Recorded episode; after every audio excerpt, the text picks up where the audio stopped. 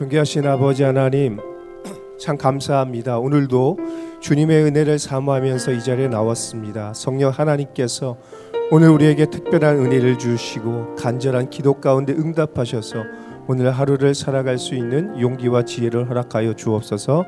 감사드리며 살아계신 예수님의 이름으로 기도드립니다. 아멘. 할렐루야 우리 새롭게 새벽 예배 오신 성도님들 환영하고 축복합니다. 하나님께서 오늘 우리에게 가장 좋은 날과 좋은 은혜를 주실 줄 믿습니다. 우리에게 주신 하나님의 말씀은 누가복음 9장 7절로 9절의 말씀입니다. 저와 여러분들이 모두 한 목소리로 합독하시겠습니다.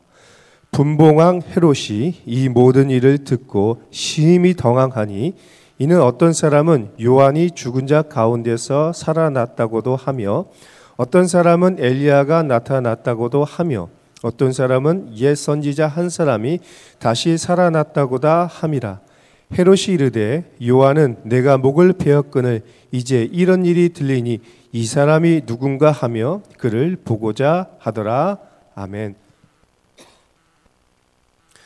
좋은 질문에서 좋은 대답이 나온다는 말이 있습니다. 그래서 좋은 학생은 질문이 좋습니다. 질문이 좋기 때문에 배우는 것도 많죠. 하지만 반대의 경우에는 질문이 좋지 못하기 때문에 배우는 것도 그렇게 많지 못합니다. 그래서 오늘 우리에게는 좋은 질문을 할 수 있는 지혜와 그리고 용기가 필요할 것입니다. 우리의 질문이 바뀌고 또 질문이 좋으면 우리의 삶도 그만큼 성숙한 삶이 될 것입니다. 누가복음의 특징 중에 하나는 예, 예수님이 누구신지에 대한 질문과 대답으로 나타나고 있는 특징이 있습니다. 예수님이 누구신가에 대한 이 질문은 초대교회 역사에서 가장 중요한 신학적인 논쟁 중에 하나였습니다. 도대체 예수님이 누구신가? 예수님이 사람인가? 예수님이 하나님인가? 도대체 예수님이 누구인가에 대한 질문과 이 대답은 신학적인 논쟁으로 크게 번졌고 초대교회 역사 속에서 가장 중요하고 궁금한 질문 중에 하나였죠. 그리고 이 중요한 신학적인 질문에 대한 신앙 고백에 따라서 신앙의 열매가 완전히 바뀌게 되었다는 것을 우린 교회 역사를 통해서 볼 수가 있습니다. 이러 볼때 예수님이 누구신가에 대한 이 질문과 그에 대한 고백은 우리 인생의 방향과 우리 신앙의 열매를 완전히 다르게 하는 중요한 질문이 되는 것입니다. 오늘 여러분에게 예수님은 누구이십니까? 우리 주변에는 아직도 이 질문에 대한 올바른 해답을 갖지 못하고 방황하는 분들이 꽤 있습니다. 아직도 예수님이 나에게 어떤 분이신지 정확하게 고백하지 못하는 그런 분들이 종종 있죠. 그러나 오늘 우리가 예수님이 나에게는 이런 분이십니다라는 바른 신앙 고백을 할 때 우리 인생에 그리고 신앙생활의 방향에 마침표를 찍게 될 것입니다. 오늘 말씀에 나오는 헤롯 역시 방황하는 인생의 전형으로 예수님에 대한 의문과 질문을 가지고 있었습니다. 하지만 문제가 무엇입니까? 헤롯의 질문의 동기와 목적이 좋지 못한 것입니다. 아마도 헤롯의 질문은 단순한 호기심과 두려움 때문에 생긴 질문으로 보이죠. 우리 7절과 8절의 말씀을 함께 보겠습니다. 분봉왕 헤롯이 이 모든 일을 듣고 심히 당황하니 이는 어떤 사람은 요한이 죽은 자 가운데서 살아났다고도 하며 어떤 사람은 엘리야가 나타났다고다 하며 어떤 사람은 옛 선지자 한 사람이 다시 살아났다고도 함이라. 헤롯은 예수님과 제자들의 복음 전파 사역과 치유 사건에 대한 소문을 듣고 심히 당황했다고 성경은 기록하고 있습니다. 여기서 당황했다라는 말의 원래적인 의미는 아주 최고로 놀랐다라는 그런 의미를 가지고 있습니다. 너무나 당황해서 패닉한 상태, 마치 뇌정지가 온 것처럼 아주 심히 당하고 놀라서 어떤 것도 판단할 수 없을 만큼 그렇게 당황한 상태를 말하고 있는 것입니다. 왜냐하면 헤롯은 예수님과 제자들의 소문을 듣고 마치 자기가 죽인 요한이 다시 살아난 것 같은 생각을 하게 되었습니다. 당시에 유대인들이 죽은 자가 부활한다라는 믿음을 가지고 있었던 것을 볼 때 아마 헤롯은 진짜 요한이 부활한 것처럼 생각할 만큼 큰 그런 패닉에 빠졌다라는 것을 볼 수가 있습니다. 왜 그랬습니까? 요한을 죽인 것에 대한 죄책감과 술렁이는 민심에 대한 두려움이 헤롯의 마음을 공황 상태에 빠지게 한 것입니다. 그만큼 예수님과 제자들의 복음 전파 사역과 치유의 사건이 시대를 뒤흔들 만큼 아주 큰 사건이었던 것이죠. 지난 며칠 동안 우리가 살펴본 것처럼 예수님과 제자들은 하나님 나라의 복음을 전파하며 메시아의 권위와 능력으로 귀신의 권세를 압도하고 모든 질병을 치유해 주는 놀라운 사건은 역사를 보여 주었습니다. 이것은 사람들의 믿음처럼 엘리야 선지자나 옛 선지자들 중에 한 사람이 나타나지 아니하고는 도대체 이런 역사가 일어날 수 없다라고 생각한 것과 같았습니다. 그만큼 예수님과 제자들의 복음 전파 치유 사건은 시대를 뒤흔드는 아주 중요한 이슈였던 것이죠. 그래서 미디어가 발달하지 못한 시대였음에도 불구하고 이 예수님과 제자들의 이 복음 전파 치유 사건은 엄청난 파급력과 속도감을 가지고 각 마을로 전파되고 또 전파되고 있었던 것입니다. 헤롯은 이 요동치는 민심을 피부로 느끼고 심히 당혹할 수밖에 없었던 것입니다. 만약 오늘 여러분이 헤롯이라면 이 놀라운 소식을 듣고 어떤 마음을 가지게 되었을까요? 여러분이 헤롯의 입장으로 돌아가서 이 본문의 말씀을 보셔야 할 것입니다. 오늘 우리가 헤롯의 마음을 잘 이해하고 이 본문의 영적 의미를 깨닫기 위해서는 먼저 헤롯이 어떤 인물인지 그의 내면을 그리고 그의 인물됨을 살펴볼 필요가 있을 것입니다. 신약 성경에는 헤롯 대왕을 비롯한 네 명의 헤롯이 등장하고 있는데 오늘 본문에 나오는 헤롯은 갈릴리의 분봉왕 헤롯 안디바였습니다. 헤롯 일가는 거짓과 살인 그리고 반역과 가늠과 같은 만행을 저지른 아주 악한 가문이었습니다. 이 악한 가문의 그 가풍에 따라서 헤롯 역시 이 헤롯 안디바 역시 아주 교활하고 악한 사람이었습니다. 예수님도 이런 헤롯을 너무나 잘 아, 알았기 때문에 누가복음 13장에서는 예수님께서 이 헤롯을 향해 여우라고 지칭할 만큼 굉장히 교활하고 수완이 좋은 정치가였죠. 이 헤롯 안디바는 헤롯 대왕과 사마리아, 사마리아 여인 말디케 사이에서 태어났는데 에돔과 사마리아의 혈통을 가지고 태어났기 때문에 혈통을 중시한 정통 유대인들에게 지지를 받지 못했습니다. 뿐만 아니라 헤롯이 방탕한 생활을 즐겼고 다른 사람들의 고통에는 무감각한 그런 악한 사람이었기 때문에 혈통적으로나 그리고 인격적으로 사람들의 인정과 지지를 받지 못했습니다. 그렇다 보니까 헤롯이 의지할 것은 바로 자신들의 상급자인 로마의 권력자들밖에 없었습니다. 그래서 로마의 상급자들에게는 절대적인 충성을 하면서 권력을 잡았고 이 권력을 잃지 않기 위해서 모든 수단과 방법을 가리지 않았던 것이 바로 이 헤롯이었습니다. 하지만 여우 같은 그의 인생은 더욱더 방탕했던 로마의 황제 칼리쿨라에 의해서 내려지게 되면서 비극적 운명의 막을 내리게 되었습니다. 여러분 역사에 만약은 없지만 만약에 헤롯 안디바가 세례 요한을 영적인 멘토로 삼고 살았다면 어땠을까요? 아마 헤롯의 운명은 달라졌을 것입니다. 그리고 오늘 예수님을 향한 이 질문도 바뀌게 되었을 것입니다. 그래서 오늘 우리의 삶 속에서는 세례 요한과 같은 영적인 멘토가 반드시 필요하고 예수님에 대한 올바른 질문과 영적인 호기심이 있어야 할 것입니다. 하지만 어떻습니까? 우리가 성경을 통해서 보는 것처럼 헤롯은 자신에게 너무나 절실하게 필요했던 영적 멘토인 세례 요한의 목을 베어 버리고 그를 죽여버리는 잔혹하고 어리석은 선택을 하게 되었습니다. 그 결과 헤롯의 내면 세계의 질서는 더욱더 깨어지고 혼란스러워 더욱 방황하고 흔들리는 그런 비참한 인생으로 살아가게 된 것이죠.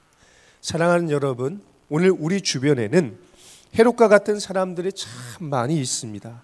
권력에 대한 욕망에 사로잡혀서 낮은 자존감과 높은 자존심 때문에 자신의 신념과 대의를 따라서 살기보다는 사람들의 시선과 민심의 방향에 따라서 이리저리 흔들리는 인생들이 너무나 많이 있습니다.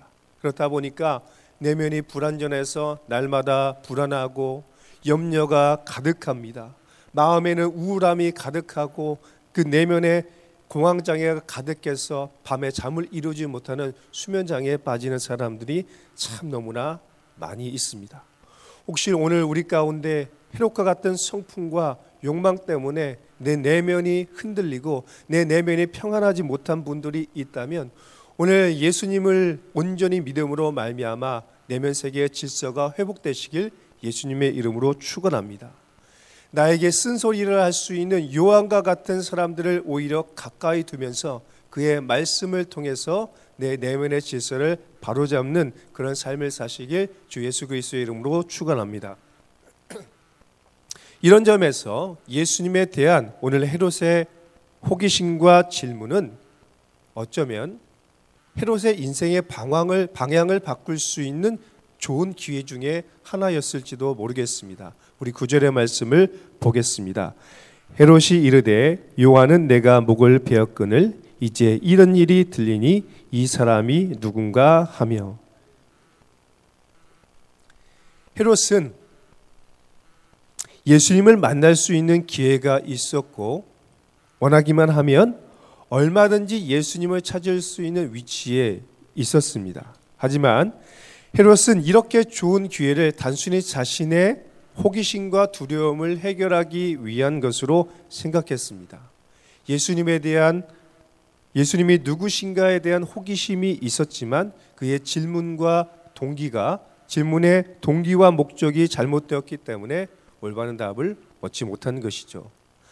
헤롯은 이미 자기가 원하는 답을 정해놓고 자기가 믿고 싶고 생각하고 싶은 대로 예수님을 보았기 때문에 진짜의 답을 얻지 못하게 된 것입니다.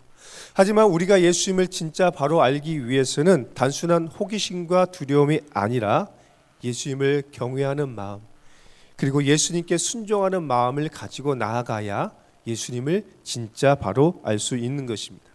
마찬가지로 오늘 이 새벽에 이 추운 공기를 뚫고 이 자리에 온 이유는 우리가 단순한 지적 호기심이나 우리의 두려움을 해결할 수 있는 그런 필요 때문이 아니라 정말 예수님의 말씀을 바로 알고 예수님의 뜻대로 기도하며 예수님께 온전한 예배를 드리고자 하는 그런 목적 때문에 나와야 하는 것입니다. 우리가 헤롯의 세계관과 인생관으로 살아가면 그 예수님을 바라볼 때 단순한 호기심과 두려움으로 보게 될 것입니다. 하지만 우리가 예수님을 하나님의 아들로 믿고 경외하면 그분을 사랑하고 그분을 온전히 신뢰하고 순종하고 싶은 마음으로 말씀을 보고 기도하고 예배하게 될 것입니다. 그러므로 이 아침에 우리 안에 있는 헤롯적인 세계관과 인생관을 다 내려놓고 예수님을 온전히 믿고 예배하는 예수님의 제자가 되길 바랍니다. 왜냐하면 예수님을 단순히 피상적으로 아는 지식이 우리의 인생을 바꾸지 못합니다. 피상적으로 아무리 예수님을 많이 안다고 할지라도 아무리 세계적인 신학자처럼 예수님을 많이 안다고 할지라도 예수님을 바로 알지 못하면 우리의 인생도 우리의 영혼도 절대로 바뀌지 않습니다. 예수 이름의 영적인 비밀과 예수 이름의 영적 권세를 진짜 누리기를 원한다면 예수님을 바로 알고 바로 믿어야 하는 것입니다. 오늘날 세상의 많은 사람들은 여러 가지 이유로 예수님을 알고자 합니다. 헤롯처럼 단순한 호기심과 두려움 때문에 예수님을 찾아오고 종교 지도자들처럼 시기심과 질투 때문에 예수님을 찾아가기도 합니다. 또 어떤 사람은 인생의 절박한 문제를 가지고 예수님을 찾아가고 예수님을 알고 싶어 합니다. 오늘 여러분은 무엇 때문에 예수님을 알고 싶고 예수님을 찾아가고 있습니까? 우리가 진짜 예수님을 알아야 하는 이유는 우리의 지적인 만족이나 감정적인 필요와 인생의 어떤 도움 때문이 아니라 예수님을 경외하고 경배하고 예배하고자 하는 그런 마음 때문이어야 할 것입니다. 무엇보다 우리가 예수님을 알아야 하는 이유는 우리가 예수님을 사랑하기 때문입니다. 그 어떤 이유보다 가장 중요하고 우선되어야 하는 이유는 우리가 예수님을 사랑하기 때문에 예수님을 알고 싶고 예수님을 알아가니까 더 사랑하게 되고 사랑하니까 더 알고 싶어지게 되는 것입니다. 그래서 오늘 우리가 예수님을 바로 알고 그분을 사랑하면 우리는 진짜 예수님의 말씀을 온전히 믿고 그 권위에 전적으로 순종하고 섬기는 예배자의 삶이 될 것입니다. 살아가는 예수님의 뜻대로 순종하며 또 그분의 뜻대로 살아가는 새로운 인생의 목적이 생기게 될 것입니다. 여러분 우리가 누가복음을 계속해서 살펴보면서 얻는 영적인 유익은 무엇입니까? 그것은 예수님이 진짜 누구인지 그리고 그 예수님이 나에게 어떤 분인지 계속해서 바로 교정해 가게 된다라는 것입니다. 우리는 스스로 예수님이 나에게 어떤 분인지 계속해서 질문하고 나만의 해답을 그리고 성경적인 해답을 가져야 할 것입니다. 그럴 때 우리는 헤롯과 같은 세상적인 인물이 아니라 예수님과 함께 동행하며 하나님의 나라를 세워갔던 제자와 같은 삶을 살게 될 것입니다. 여러분, 성경이 말하는 진짜 예수님은 누구이십니까? 예수님은 인류의 4대 성인이나 도덕 선생님이 아니십니다. 예수님은 모든 귀신을 제어하며 모든 질병을 치유하시는 하나님의 아들이십니다. 또 온 세상을 다스리시는 온 세상의 주권자이십니다. 예수님은 죄로 말미암아 깨어진 이 세상의 영적인 질서와 사회적인 질서를 완전히 회복하고 타락한 문화를 회복하신 하나님의 아들이십니다. 제가 좋아하는 존 오트버그 목사님의 예수는 누구인가라는 책을 보면 예수님은 역사의 기준을 완전히 바꾸신 분으로 말씀하고 있습니다.